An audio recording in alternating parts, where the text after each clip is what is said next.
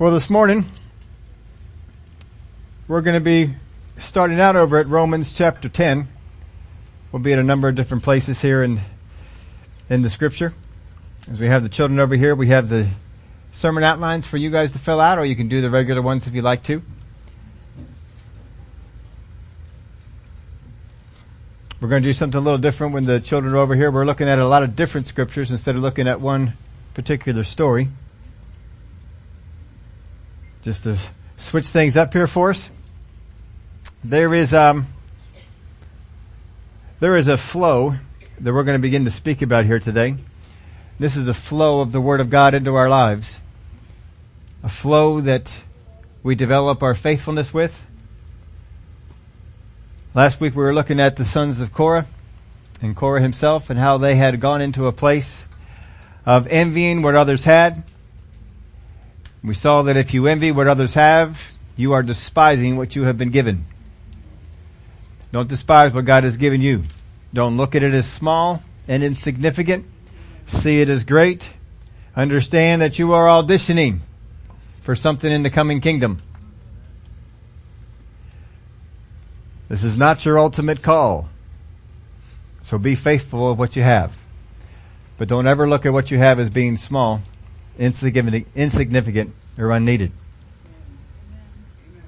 But there is a flow that you need to get into with the Word of God. And our guys are going to be bringing up for uh, a table for me. And we're going to have a little, little example. Doesn't just help out our children, but it helps out all of us. So I put up in the, in your outline a little diagram there that there is a flow that goes from God or His Word. Now, God might be speaking directly to you, and God might be speaking to you through the Word of God, whichever way it might go. Sometimes God will speak His Word to a messenger, and then the messenger will get it to you. But however that Word of God gets to you, there is a, there is a belief that you need to have in it, and that belief moves into action. Now this is not a different flow than we've talked about before something that you know about. But it's part of what we need to do as far as our faithfulness con- is concerned. And today we're going to look at four roadblocks to growing in faithfulness. There are four roadblocks. You don't have to figure them out. They're already right there in your outline for you. But in Romans chapter 10, it says, but what does it say? The word is near you, in your mouth and in your heart. That is the word of faith which we preach. That if you confess with your mouth the Lord Jesus and believe in your heart that God raised him from the dead, you will be saved. Now it doesn't just say confess with your mouth, but it says confess with your mouth and believe in your heart. You need to have both going on. Just because somebody says, I'm a Christian, I believe in Jesus, doesn't mean they do. There needs to be confessing with your mouth and a belief in your heart. If you truly believe something in your heart, it will cause you to act a certain way. You look at uh, a, lot of beliefs that people have. You know, we're not we're in wintertime. How many are glad we're not in wintertime? I don't complain about the heat. 90 degrees, 95 degrees, 100 degrees. I don't complain about the heat because it could be winter. I like it warm. Much better than I, I like it cold. Now I know you may like 70, 75 better, but I will take 95 over sub-zero any day of the week. I just, I just like warm, warm weather. But if you truly believe that going out in the cold without a coat on is going to get you a cold, then you change the way that you act. Now you know me well enough to know that I don't believe that. I believe I can go out any weather, dressed any way that I want to, and I'm not going to catch a cold. Now, you, if you believe that, that's fine. Go out in a coat. But you don't see me out in a coat too often unless I'm going to be outside for a long period of time. And then I put a coat on because I don't want to be uncomfortable. I don't believe that you catch a cold by, by being cold. It's, uh, actually a wives tale. It has nothing to do with it. You actually build up your resistance more. I've told you that before, but, um, but anyway, if you believe that, you're going to have certain actions. And so you're going to be bundled up every time that you go out in the cold. If you go from the church to the parking lot, you're going to be all bundled up. That, that's fine. It's, if that's what you want to do, and may, you may not even believe that you're going to catch cold if you do that. You just are not comfortable going from here to the car without a, without a coat on. And that's fine. And some people get on me because I go from here to the car and elsewhere without a coat on. But if you believe that, it's going to have a, have an impact on your actions. It's the same thing with the Word of God. If the Word of God that you have on the inside is something you truly believe, it will cause an action. You cannot have a belief without a corresponding action. You may think something is true, and that won't cause you to have a different action. But if you truly believe that this is the way that it is, then you're going to have an action. So if you truly believe that Jesus is Lord, then you're going to live different. Because Jesus is Lord. So that's what he says here. If you confess with your mouth that Jesus, the Lord Jesus, and believe in your heart that God raised him from the dead, you will be saved. Now the first roadblock to growing in faithfulness is ignorance. I looked up the definition and wrote it in there for you. Lacking in knowledge, uninformed, unaware. If you are ignorant, you are lacking in knowledge, you are uninformed, and you are unaware. There's a cure for that. I heard somebody say, you know, ignorance can be cured. Stupidity can't. Don't be stupid, be ignorant. But get it fixed. You want to get out of that part of being ignorant. And so, if you're ignorant of the Word of God, then you're not gonna, you're not gonna be in the flow. Now I brought up this uh, little example over here to help us with this understanding of the flow that goes on. That first off, the flow comes from God. It will come from His Spirit to your spirit. It will come from His Word to you, or it may come from a minister that He put in, a prophet, pastor, teacher, apostle, so forth. He may put one of those in there. But however it comes to you, say that it comes to a, one of his vessels here first, there's a flow, and when that minister, that prophet, that evangelist gets that flow, then he's going to come on out and he's going to pass that on to the people that God's told him to, to pass it on to. You see prophets in the Old Testament speak this to the people. Tell the people this is the word of the Lord. So they receive that word and they would go out and they would speak it. And they would begin to, to say this. Now, once we have that flow, once God has given us that, uh, established that flow, if I am ignorant, then the, the Word of God is flowing, but I'm out of it. I'm not even in the flow because I'm ignorant. I'm not hearing the Word. And if I don't hear the Word, I don't even get in the flow. Now you can also get into a spot, this is going to be our next one. I put this, I put this in there for you too. I think it's actually in your outline. If you are ignorant and you're not in the flow of the Word of God coming into your life, if you're ignorant, it's because you're not in the right location. You're not in a place or you're just lazy. Either I'm lazy, I'm not going to get the Word, or I am just in the wrong location, I'm not in the, in the right place. The Word of God is, is not getting to me.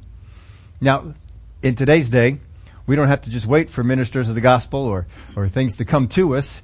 We've got the internet and we can go up there and we can, we can pursue hearing teaching and get, getting things. And so on a regular basis, even outside of church, I can get in the flow and I can get out of being ignorant.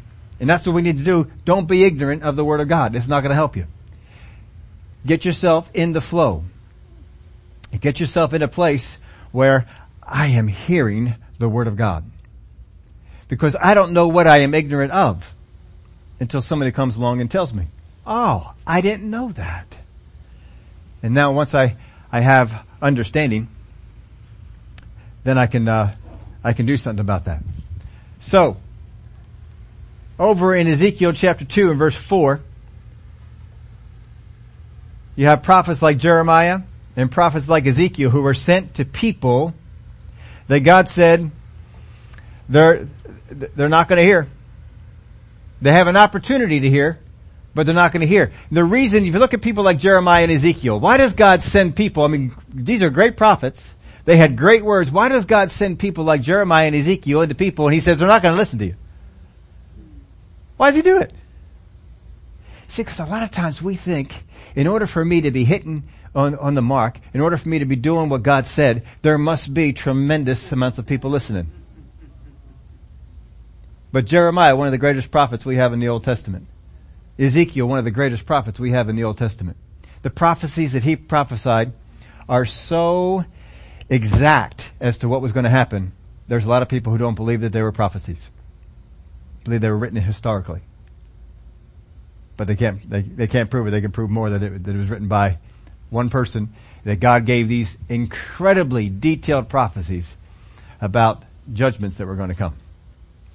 But why does God send them? Because He wants them to have an opportunity. He doesn't want them to be ignorant because they didn't, he, they weren't in a place to hear. If they're going to be ignorant, then they're going to choose to be ignorant. And so that's why he would, he sent these to them. Ezekiel, he sent to the people over in Babylonia. Jeremiah, he sent to the cap, to the people who were still over in uh, Jerusalem and Judea. And so they were other ministers as well, but these two prophets were sent and we have the words that they had spoken to people. He didn't want his people to be ignorant because there was no word coming to them. But here in verse 10, for with one, for with the heart one believes. Oh, we didn't read this part. Ezekiel chapter 2 verse 4. Sorry about that.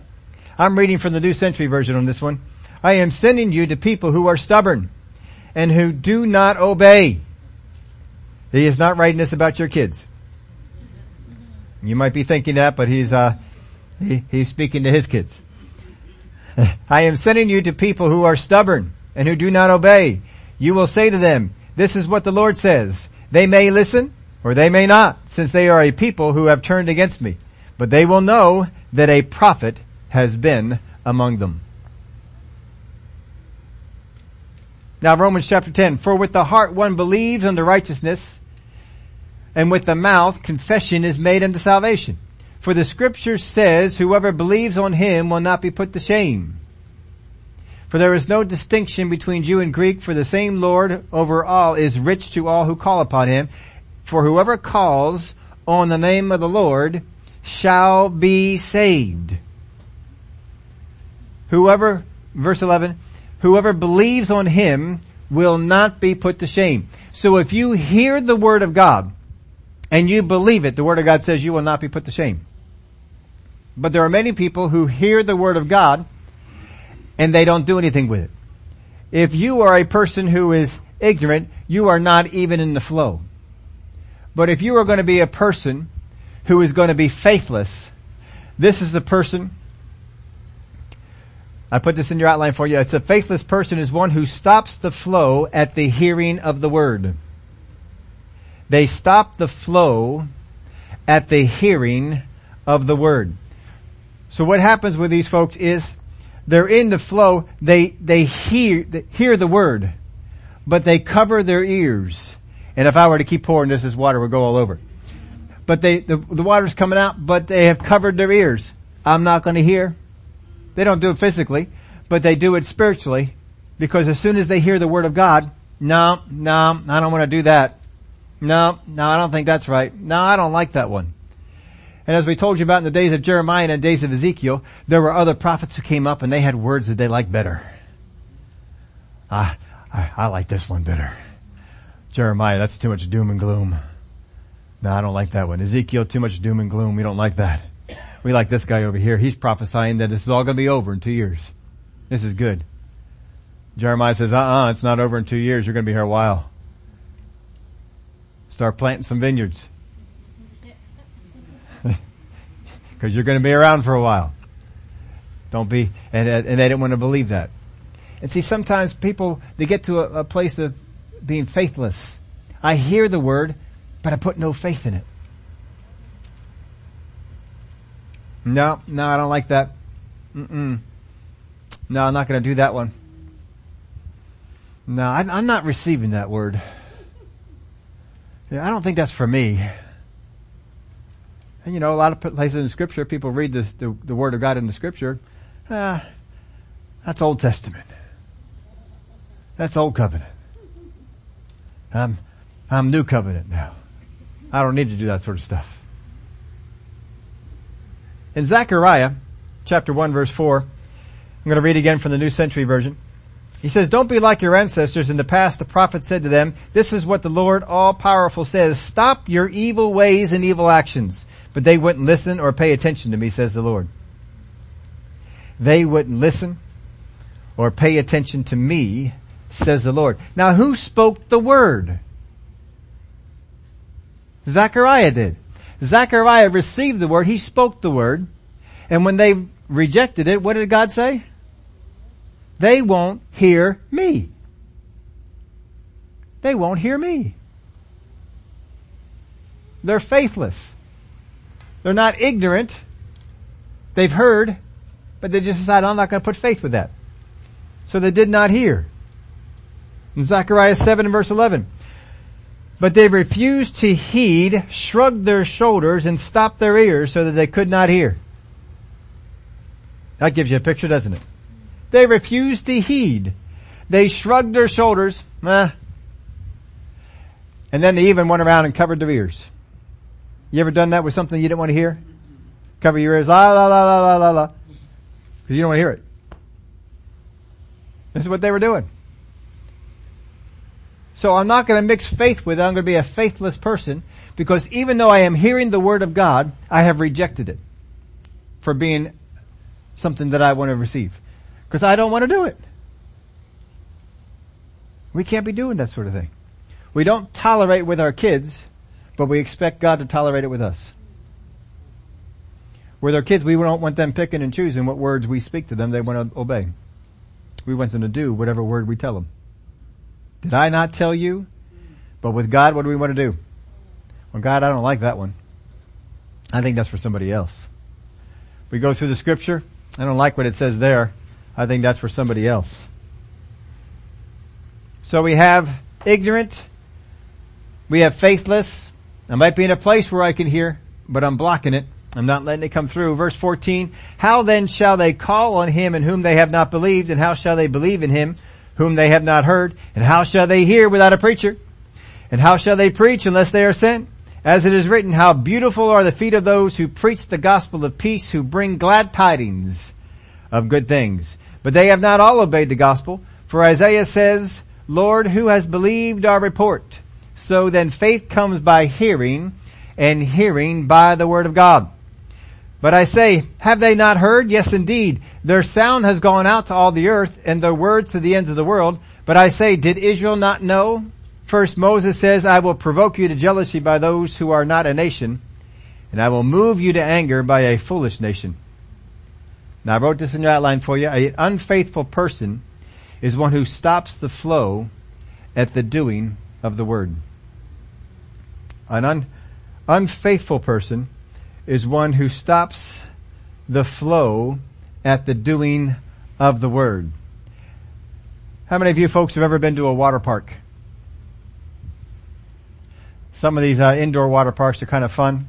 They all seem to have though one common element in them, and that is somewhere around the center is this station that is designed for no other function than to get you wet.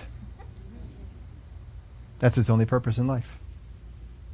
It is not there to give you a thrill ride. It's not there to make waves. It's not there to do anything except make you wet. And you may have seen them. Some of them are two stories high. Some of them are three stories high.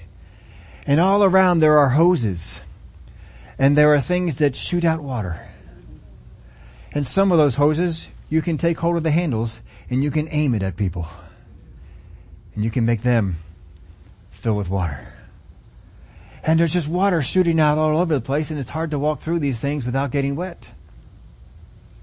Why in the world you're in the thing without wanting to be wet? I don't know. But if you listen, you will hear people screaming as water touches their body. Why? You're here to get wet. But one of the things I've noticed on these that is very common in, in place is that on all of these that I have been to, there stands at the top a very large bucket. It is far larger than this bucket. And what would happen is there is water and you watch the water And the water slowly begins to fill the bucket. Little bit at a time. And you wait and you watch. And Max, what's going to happen to this? Bucket tips over and lets all the. The bucket tips over. You see, they put the hinge on it down around where my fingers are. And as the bucket gets to be a little higher, it begins to get a little top heavy. And so it tips over and water comes shooting out. Have you ever, has anybody ever not seen the sight of that huge bucket of water falling over? Has anybody not seen that? You have not lived until you've seen, seen this. One of the nastiest things to do is to take someone to the water park for the first time and to stand them where the bucket is going to dump on them and have a casual conversation with them. And so their back is to the bucket and they don't know what's going on. And then all of a sudden this bucket comes because I don't mean you get wet. I mean that water is about ready to knock you over. This is a wave that has fallen two, sometimes three stories down upon the people. And it is designed in such a way as to, to cause as much impact as possible. And so what would happen is this bucket would stand over person and it would start to tip. And as it starts to tip, you could think, oh, it's gonna go, it's gonna go, and then all of a sudden,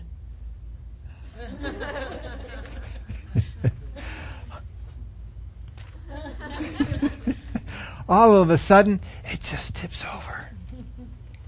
And the water comes spilling out. But you see, that's what it's supposed to do. If it's all working okay, the bucket is supposed to fill up with water. And then it's supposed to dump a whole lot of water at one time.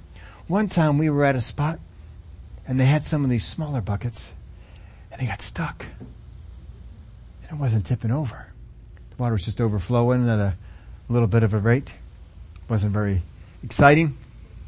No one got all that excited about it. It was broken. You see, an unfaithful person is one who stops the flow at the doing of the word. They just hear the word. Oh, I, I believe that. Mm-hmm. I believe that. They just hear the word and they get full of the word and full of the word. They don't do anything with the word. They don't do anything with it. They just hear it. Oh yeah, yeah, I heard that. That was good. Oh, I enjoyed that. What'd you do with it? Well, God hasn't led me to really do anything with it yet, but An unfaithful person is one who stops the flow at the doing of the word. They neither act on it or speak the word they have heard and come to know. They don't do it. They don't do it. You may get a word, study the word of God and find out that Jesus spoke to fevers. Jesus spoke to fig trees. Jesus spoke to sickness and disease. Jesus spoke to demon spirits. And when he spoke to the demon spirit, the demon spirit left. When he spoke to the fever, the fever left when he spoke to sickness and disease. What happened to the sickness and disease? It left. This is what the Word of God teaches us. This is what we're supposed to do. We're supposed to follow in Jesus' example. Peter and John, they went out there and they saw a layman and they spoke to it. And other people in the Word of God, they would begin to speak. They would cast out demon spirits. The demons would go. They'd speak to it. And then somehow, we stopped having faith in that. And so instead of speaking to sickness and disease and speaking to demon spirits, we go, Oh God, oh Lord Jesus, please heal me of this sickness and disease. Oh God, I've been tormented by this demon. Oh God, please take this demon spirit away from me. But there's no one in the Word of God who ever did that. Not a soul has ever done that in the Word of God. And yet, how often do we see people do this? Oh God, please. I've been faithful to you. I've gone to church 25 years I've been in church. I've been in church 50 years. I've been an usher. I've been a greeter. Oh God, look upon my faithfulness. But no one ever did that in the Word of God. But we'll put more into that than what God said. Which is, speak to it. Speak to it.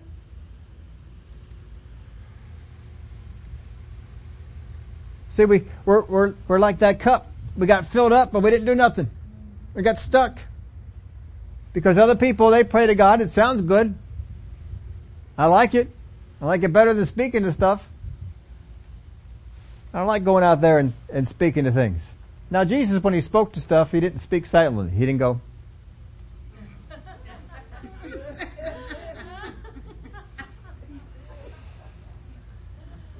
He spoke. Thing is, when you speak, you have to use your words. The people that are around you are going to hear. They should. Because as I understand this, if I have this down right, when I speak, the people around me should hear. That's what I understand speaking to be. so, I need to speak to it. Well, I don't want people to hear me. Brother Hagin, he used to tell us, he, used to say, uh, he would tell people right off the bat, I haven't been sick in 50 years. One lady came up to him and said, oh, don't say that. Why not? He'll hear you. Who'll hear me? The devil. They said, well, he's the very one I'm saying it for. People live in fear of the devil. Don't live in fear of the devil. He's a defeated foe. Amen. We need something to see something change. Speak to it. That's right. Amen. That's right. Tell it. You need to change. You've all heard that example before? When you're in, when it's 100 degrees outside and you walk into your house and your house inside is 93. How many people say that's too hot for inside the house? Mr. Keith got both hands up. 93 is too hot inside the house. Well, if you got a thermostat, you go over to that thermostat and what do you do?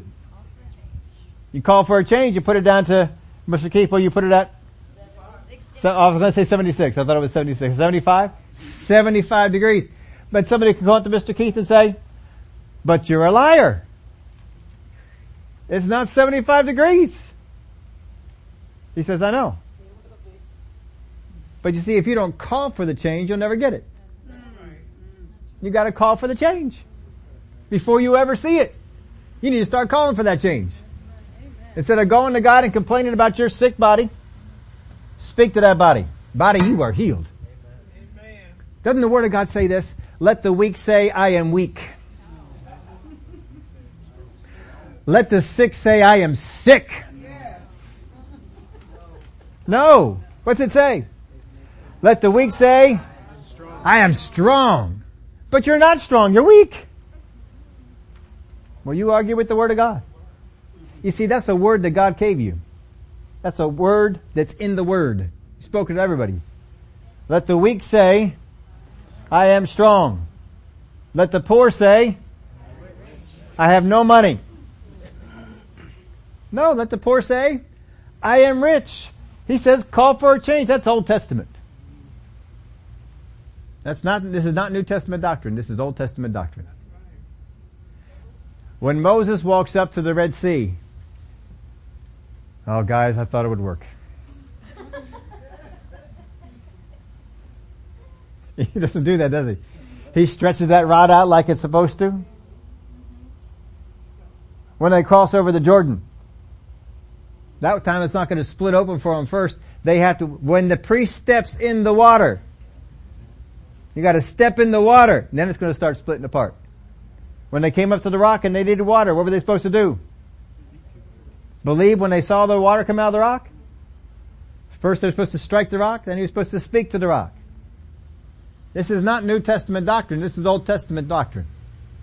Jesus walked in it. Amen. You're supposed to walk in it. You gotta start speaking this stuff. I gotta hear the word. I gotta put some faith in there I gotta start doing what he says to do. Does no good if I get all the word of God in me and I say I believe it and I don't do anything with it. I gotta get out there and start doing some stuff. God expects it. Now I want to take you to a verse of scripture and it's, it's possible that you might have a note here that says, this is not for me. It's possible that that may be because this is Paul's instruction to Titus and we look at Titus and, and you know, he's, he's in a overseer position. He says, for a bishop. How many bishops do we have here? That's what I thought. A bishop must be blameless. As a steward of God, not self-willed, not quick-tempered, not given to wine, not violent, not greedy for money, not, but hospitable, a lover of what is good, sober-minded, just, holy, self-controlled, holding fast the faithful word, as he has been taught that he may be able by sound doctrine both to exhort and convict those who contradict.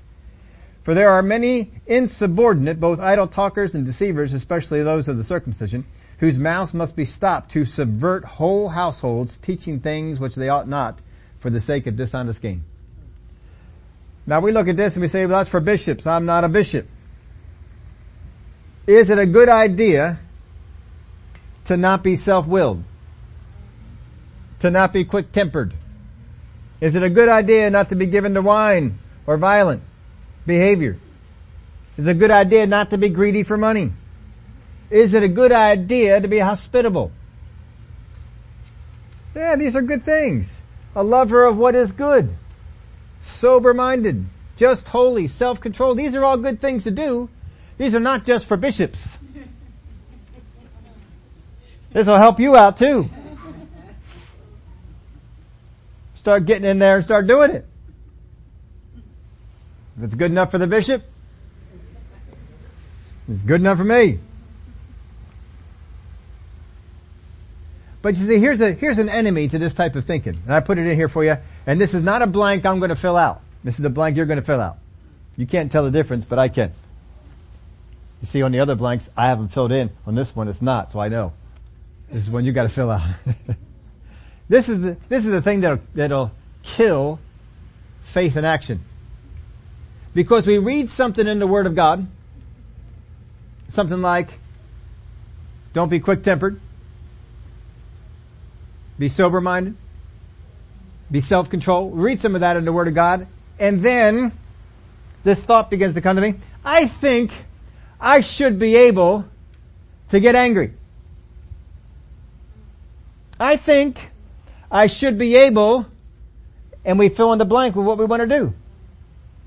You see, that's a problem when I think something contrary to what the Word of God said.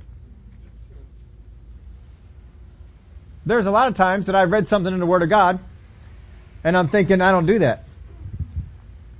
But my next thought always has to be, I guess I should start. I guess that's something I ought to do. If the Word of God says don't do this, and I'm doing it, guess what? I ought to quit. If it says you ought to do this, and I'm not doing it, guess what? I had to start it. I need to get myself going in that. I need to find out some ways to, to have that moving on. Hebrews chapter 4 verse 1. Therefore since a promise remains of entering his rest, let us fear lest any of you seem to have come short of it. For indeed the gospel was preached to us as well as to them, but the word which they heard did not profit them, not being mixed with faith in those who heard it. You can hear the word of God and it be of absolutely no benefit to you at all. Because if you do not mix faith with the word of God that you heard and you have no action, whatever you heard, you'll be useless. Useless. Now a lot of this you've all saying, I, I know this. I know this. Yeah, I know, but we're not always doing it. But that's alright, we're leading to something.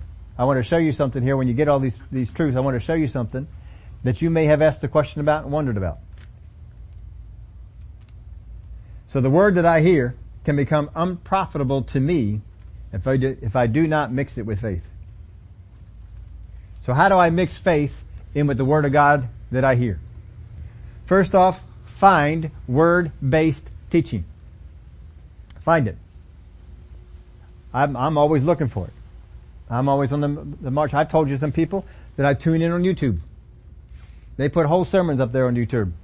Uh, some some folks are up there for an hour, hour and a half teaching the word. Glory to God, this is good. I tune in that YouTube thing and just start listening for an hour, hour and a half, listening to the word of God being preached. It's wonderful stuff. There's some ministers who put some things on Facebook. Facebook. Tune them in. Listen to them. There are some, some folks who put out podcasts. I love podcasts. I go out for a run, go out for a bike ride, put on a podcast. I can be listening to the Word. Love listening to the Word. Should, keep going out there and get more words. But don't just become someone who's stuck. When you hear that word, put faith to it and put it to work. Get it going in your life. Find word-based teaching. It's out there.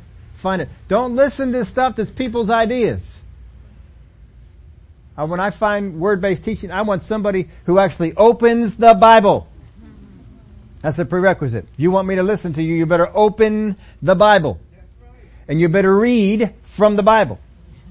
If you don't read from the Bible, you will lose me. I have, I've, I told you, I've had professors down at, Rhema who were, we used to hang on their every word. And we've tuned into them since then and I listened to them and went through an entire 45 minute message, not a single reference to the Word of God. Or not reading the Word of God. They talk about the Word, but they didn't just open it up and read it. To me, it's a waste of time. If you're not reading the Word, I don't want to hear it. I want the Word. Find Word-based teaching. Second, hear with a yielded spirit and put out doubt, sarcasm, and past failures. This is something you gotta work on folks because this'll, this'll, I've seen it take people over. I've seen people who didn't have this going on, I've seen it take them over. They hear the Word of God, well that doesn't work. Well I've tried that. Oh, I don't want to hear this again. And see, sarcasm begins, criticism begins to come in because of, uh, of the Word. And if the devil can get that into your thinking, he has neutralized that word in your life. You're not going to do anything with it. Hear with a yielded spirit, Father God, what are you speaking to me today? I need to get this thing going. I've heard that before. Yeah, but am I doing it? How can I do that better? Respond immediately. Don't wait. If something opens up for you in the Word of God, do it. Respond. Expect the results promised. Don't just do what the Word of God said to do. Expect whatever He said is going to happen, going to happen for you. Speak the Word. Don't speak what you see, speak the Word. Don't just go out there and say, well, my car's broke.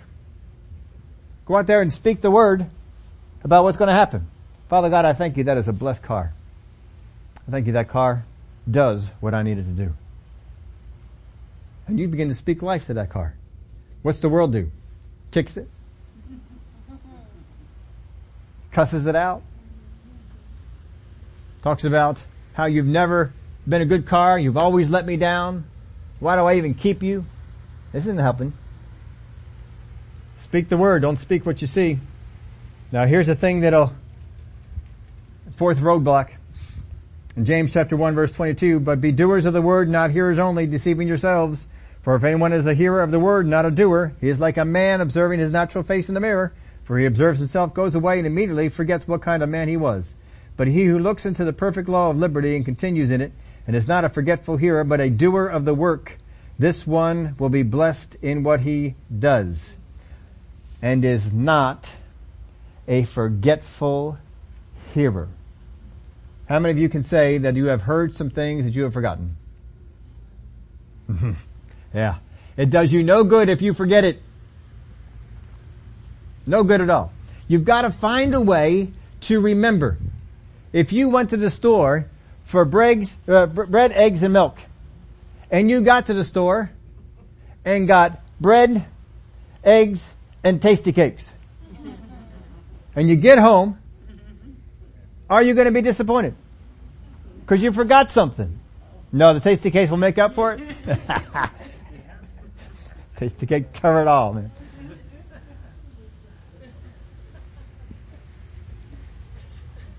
That's one of those things when I moved out to Tulsa, I didn't realize the Tastykakes were not out in other places. I had no idea. They had these other things, Drake's cakes. What in the world, what garbage is this on the shelf? I tried one. It was horrible. Who eats this stuff?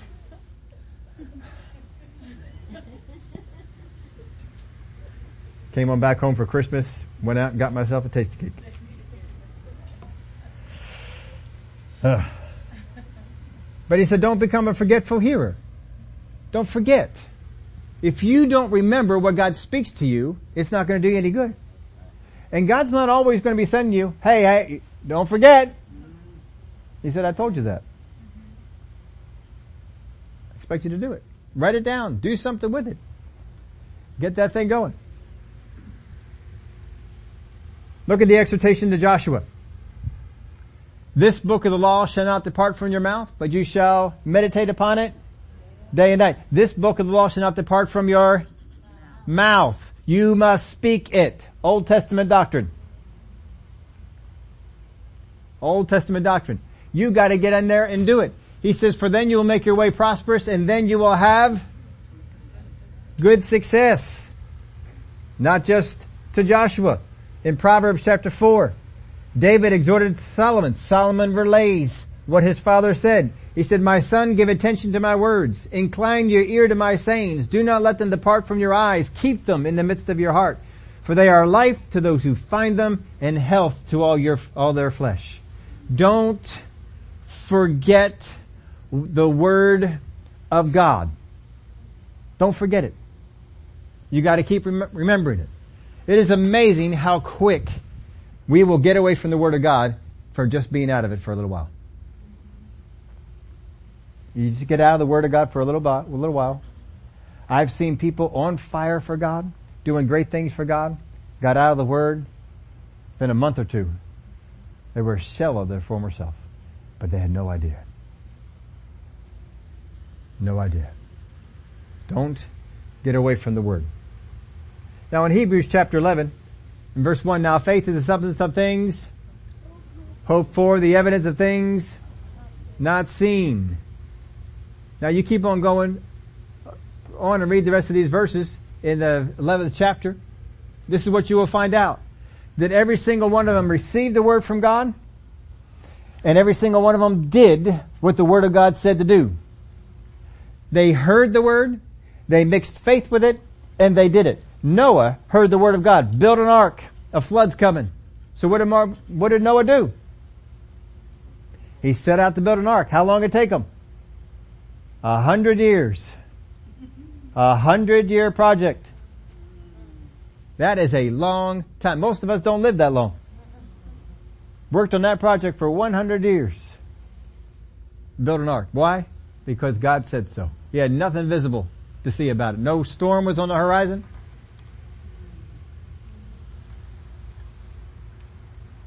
But God said, Noah, this is coming. I want you to be ready. Build an ark. He built an ark. He was ready. God, will give us words. He will warn us of things that are to come. But we've got to put faith in it. I got to keep it before my eyes. Now, how many of y'all will say, I know all this. I've heard all this. This is stuff that I know. We're going to find out if you've been doing something with it. I want you to, I want you to take, check this part of it out. Oh, we're, we're almost there. Now I put this in your outline for you. A faithful person is one who hears, yields, and does or acts upon the word. That's a faithful person. A faithful person does not become slothful toward any part of maintaining the flow. He's going to get under the flow. That that water is going to fill him up. He's going to believe it. It's going to have an action and he's going to pour it out on, on all the people that are around him and then collect some more. And there's going to be constant action, constant action. He's always doing something with what he's heard. That's a faithful person. Here's some things that will stop the flow. What I can do, but don't. That'll stop the flow. Have you ever heard somebody, I can't. I mean, whenever they do it, they always have that whine to them, you know? I can't. It's not, well, I cannot do that. No, I can't. Gets to drive you crazy. How many did that when you were growing up? I'm thirsty. Well, go get yourself a drink. What do we say? I can't. Why? Because I want somebody to go get the drink for me. But eventually there came a day when mom and dad said, uh-uh, get your own drink. They were just being mean. They were trying to get us to learn to do things. Get things, get things going. If you can do it, do it. Here's the second one. When I know but act ignorant. You've never done that? Been at the job. Somebody says, don't you know not to do that? And you say, I did. But what do you say? No, I, I, I didn't know. I didn't know. When I know but act ignorant, doesn't work with God. He knows what you know. He knows what you should know. Even if you don't know it. He also knows what you forgot, that you should have remembered. Here's the third one. When I am silent instead of speaking. I should have, I should have said something to that. Should have spoken to it. I didn't do it. Was silent. When I speak doubt instead of belief. When somebody came along and sowed something into me and I spoke doubt. Well, I don't know if the word of God really means that for me. Well, I know the word of God said I'm healed, but I just don't feel healed. Don't speak doubt. Don't put, put doubt to the things that you got. Stay on, speaking the word. Stay on that way. In hearing other things more. Sometimes we hear other stuff more than we hear the things from God. The things from His Word. We shouldn't be putting more attention to them. Here's the last one, in expecting failure or lesser success. Sometimes, well, I'll do this, but I don't think it's going to work. What did the children of Israel walked around Jericho and they said the whole time, I don't know why we're doing this, it's not going to work. Fortunately, they didn't do it. they, uh, they stayed silent like God said, and they believed. And those walls came down. Now, why do we go over all these principles again when most of us already know about these things? How many of you have ever, remember when we talked about this, the parable of the talents?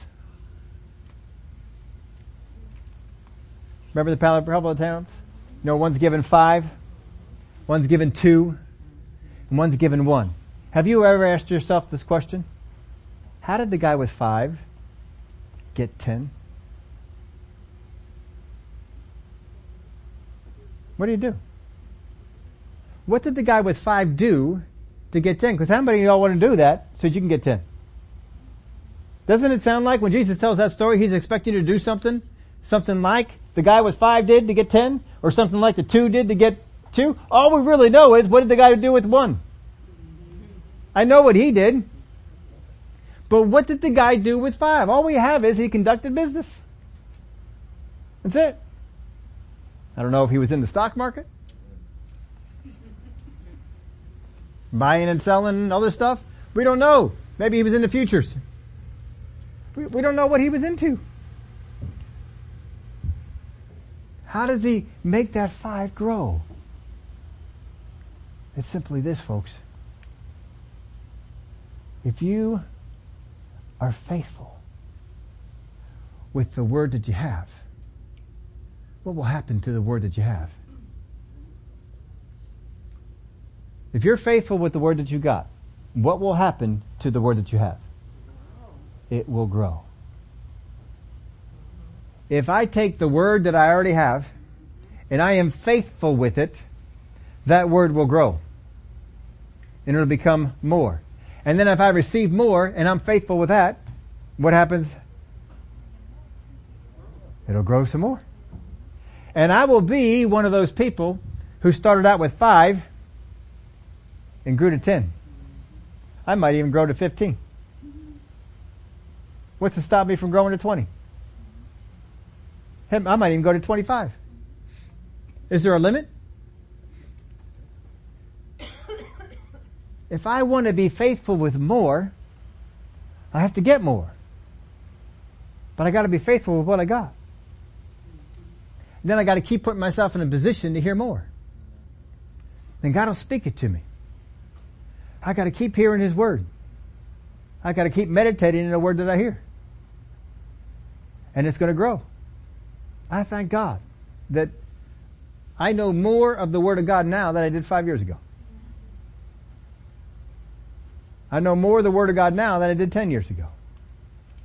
Now the only way I'm going to keep that pace going and increase, the only way you're going to keep that pace going and increase is if we keep sitting under the Word and hearing the Word, meditating on the Word, and then when I hear the Word, I do the Word. I got to keep doing that. So I make it a point. That's why I always let you know. I'm listening to, to these people. I listen to this, this podcast or I listen to this YouTube thing and sometimes I share some of those things with you on Facebook or other places. Hey, this is great. Uh, go out there and, and, listen to this and sometimes you share with me ones that you're listening to. But I, I want to go out there. I want to hear it. And when I hear it, I expect to put it to, to work. I gotta get this in, in my, my thinking. Gotta learn this thing. But, if I take that word and just kind of put it away and go about my week, show up at work, it doesn't work, go home, make dinner, do some shopping, watch some TV, go to bed. Get up the next day, do it all again. What happens to the Word of God that I have on the inside of me? It's like burying it in the ground. And I get before God, He says, what'd you do with that Word that you had? What did, what'd you do with it? And I have to say, I buried it. Here it is, intact. Every day you are given the opportunity to take the word that you have and put it to work. Every day. Every day you're given the opportunity to learn more word. And you learn more, you become faithful with it. How many of you have ever worked with somebody who does not have a desire to grow in the job? You ever did that? They're just content doing what they're doing. Maybe they run the register. Hey, do you want to learn how to, to, to do that? Nope. Nope. If I learn how to do that, they're going to make me do it. you know what they do? I don't want to make me do anything else. I'm just going to run the register. That's it. Well, when if if times get hard at the at the place that you're at, and they don't have as many hours for people, who's going to lose hours? Well, what do they do? They just run the register. That's it. How long they been here? Ten years. Ten years. And all they do is run the register. Yeah. Well, you're either going to get laid off, hours cut, but if they have this one over here, what's this person do? Oh man, they run the register, they do orders, they take care of calls, they take care of uh, upset customers. They, they do this, and they name all the different things that they do. Wow, how long they been here? Six months. Man, let's give them some more hours. We can get rid of that other guy. We can just keep him. Or her. Whoever it might be.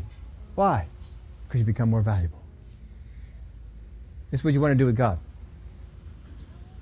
I want God teach me something else. What else can I do for your kingdom? God says, here you go. Here's revelation. Lord, I got, I got revelation. And I put it to work. And I go out there and I do it. And I do it. I go back to God and God says, what are you here for? I want more revelation. Mm. God looks at what you did. Man, you've been doing some great stuff for me. All right, here's some more. Here's some more. I mean, isn't that what God's going to do? He's going to give more to people that are using it. Put it to work. Don't always be, let the devil say, well, what you're doing has no value. Get you to envy what somebody else has. Despise that. Have, the, have that employee who just runs the register. What if he sees your paycheck? Wow, they pay you that much? Sure do. Yeah. Why do they pay you that much?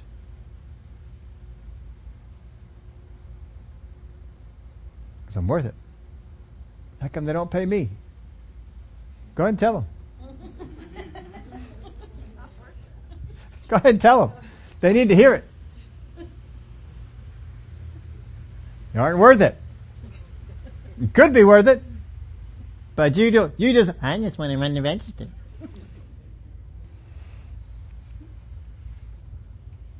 You're not as valuable.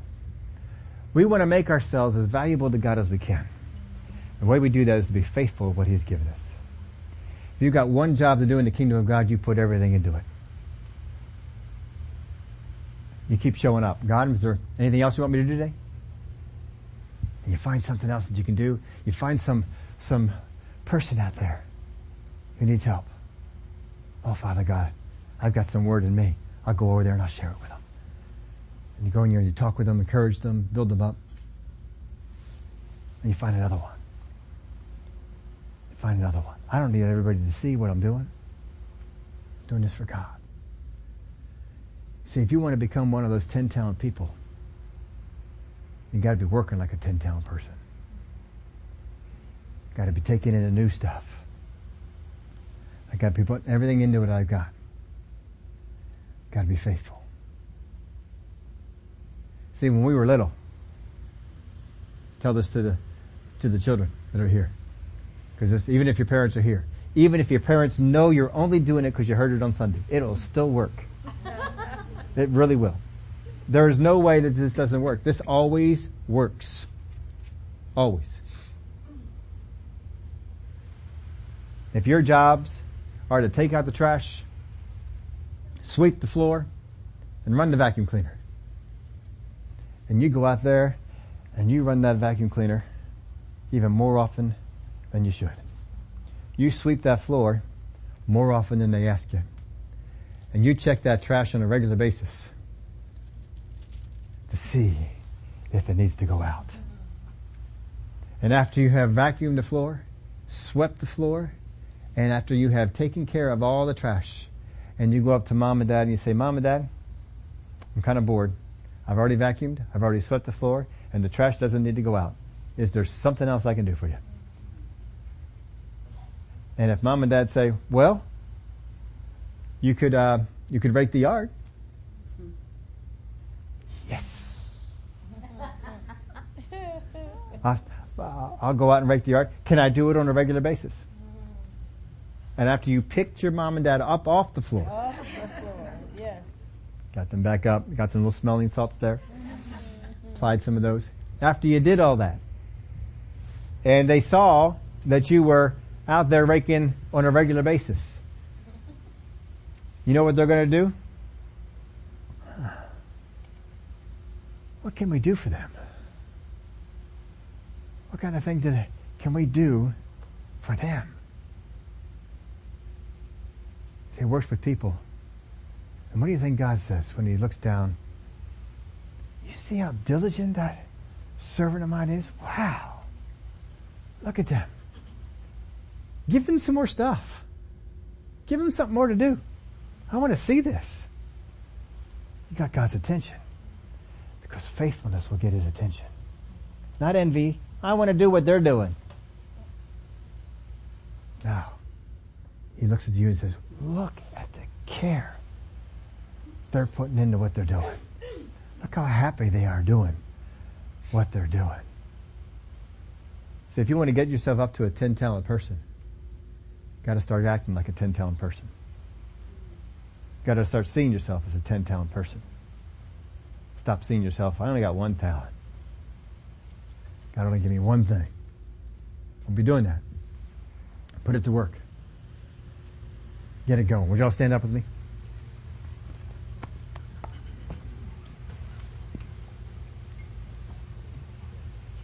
The things of God, what you got, make sure, hear the word. Hear what God is saying. Yield to it. Believe it. You gotta mix faith with it. You gotta put some faith into that, believe it, and then act and do it. And keep doing it. When you hear more, listen to what He is saying to you. Hear it. Put your faith in with that thing. Get out there and do what God has said to do.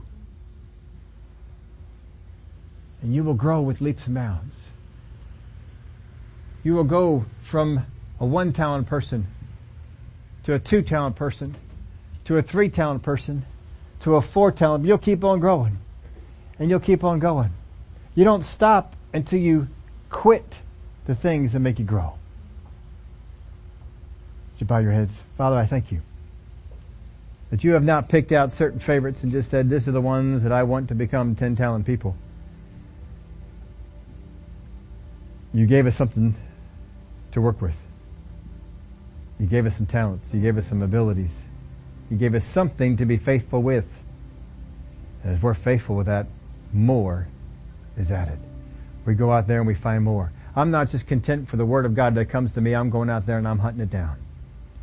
I'm going to find the Word of God. When I hear that, I'm making sure I'm opening myself up. I want to yield myself to whatever it is this is telling me.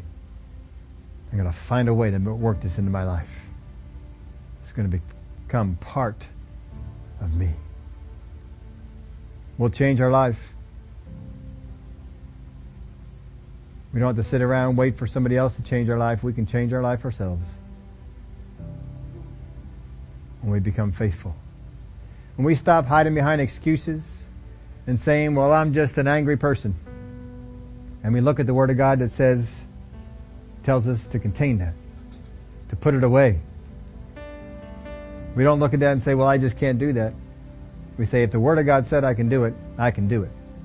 And I set out to become faithful in that command. When He says, become selfless, I set out to become selfless.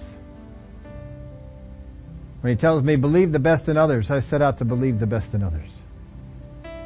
If you told me I should do it, if you told me I could do it, then I can and I will. And I will become that faithful servant who is growing by leaps and bounds and cannot be contained. I thank you for it in the name of Jesus we pray. Amen. Sister Marguerite.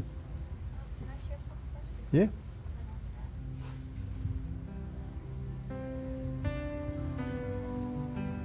Is that the mic?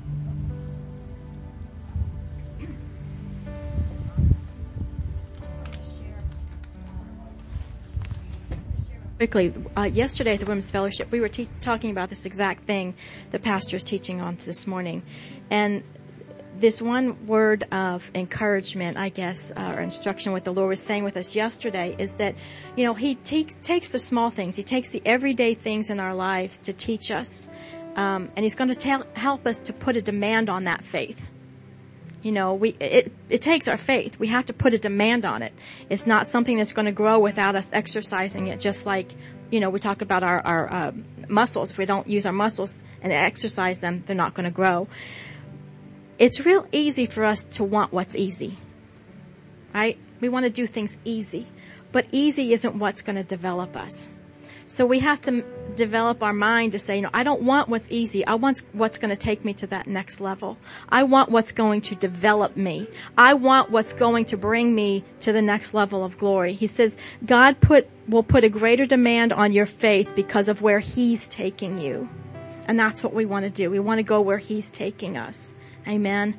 So when you're thinking about this, when you're, you're taking these steps and we're being obedient, understand that yes, we're going to that next level. We're, but only you can put the demand on your faith. You know, somebody else can't do it for you, but we need to do it because other people are dependent on our faith. Other people are dependent on us to get to that next level because we have to be ready you know, to minister. And I, I shared this one example and, you know, God will have us do things test us in certain ways. And I, Steve, maybe you'll remember who this was. There was a minister who had um, gone into a convenience store, and the Holy Spirit told him. Now, this is, was a little bit strange, but he told him, instructed him. He said, "I want you to go and stand in the corner on your head." Now when you think about that, what, what could that possibly have to do with anything? How is that going to help anybody spiritually, right? This person had enough sense, he developed himself enough to trust the voice of the Holy Spirit to know there's a significance here. So he agreed and he went and he stood on his head in a corner and a man who was standing there passing by said, burst into tears, broke down and just said, I have to come back to the Lord. The guy was talking with him and he says, what, what is this about? What's going on? He says, I just told the Lord, if you're real, if you really want me back, then somebody's going to have to come and stand on their head in this corner. Now think about that. He developed his faith. He obeyed the word of God. He listened to the voice of the Holy Spirit and a man's life was transformed. That's where He's taken us. So get in the Word, speak the Word, do the Word, let your spirit become developed because somebody needs you. Amen? Amen.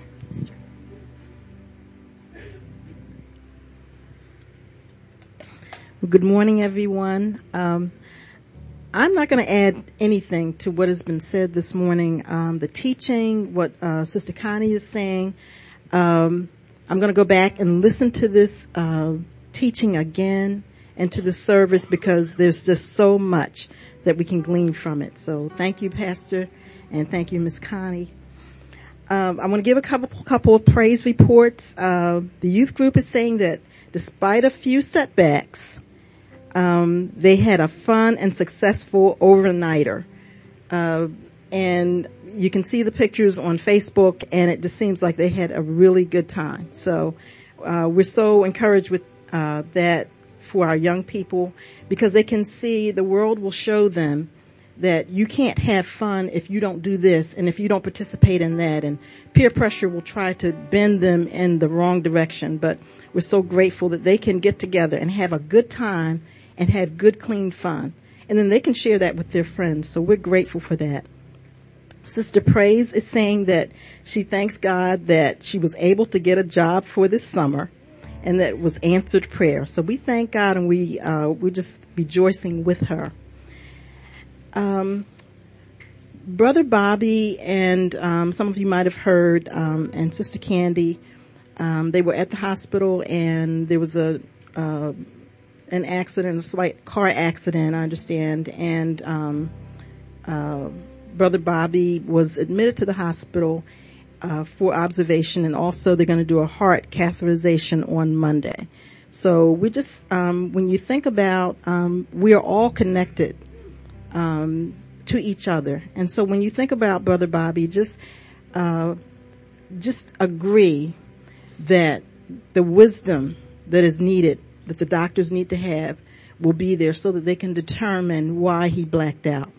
So, um, just be, uh, thinking about that and as you pray, a lot of times we can just ask God just for the wisdom. We don't know the specific things, but the wisdom for the doctors that they will be able to figure this out. Um, next Sunday, um, we're having a church picnic uh, at uh, Pastor Steve's house, and we want you to feel free to bring a change of clothes um, with you. You can dress down a bit, and um, when you come to the picnic, uh, and all are, are invited, just come ready to enjoy swimming and fellowship and food by the pool um, right after church next Sunday. We'll have directions for you if you need, um, as well as the address if you want to get it for your uh, mapping in your uh, GPS. If you'd like, you can bring um, salad, dessert, or side dishes. There's always plenty of food. The meat for the grill will be provided. And it would just be really nice to see each and every one of you. Um, we have such a great time uh, enjoying the food and enjoying each other's company. So also our bulletin, we have um, other items in our bulletin that we ask you to just look over and um, be advised of. So God bless you. Go and have a great rest of the day and um, enjoy God's presence.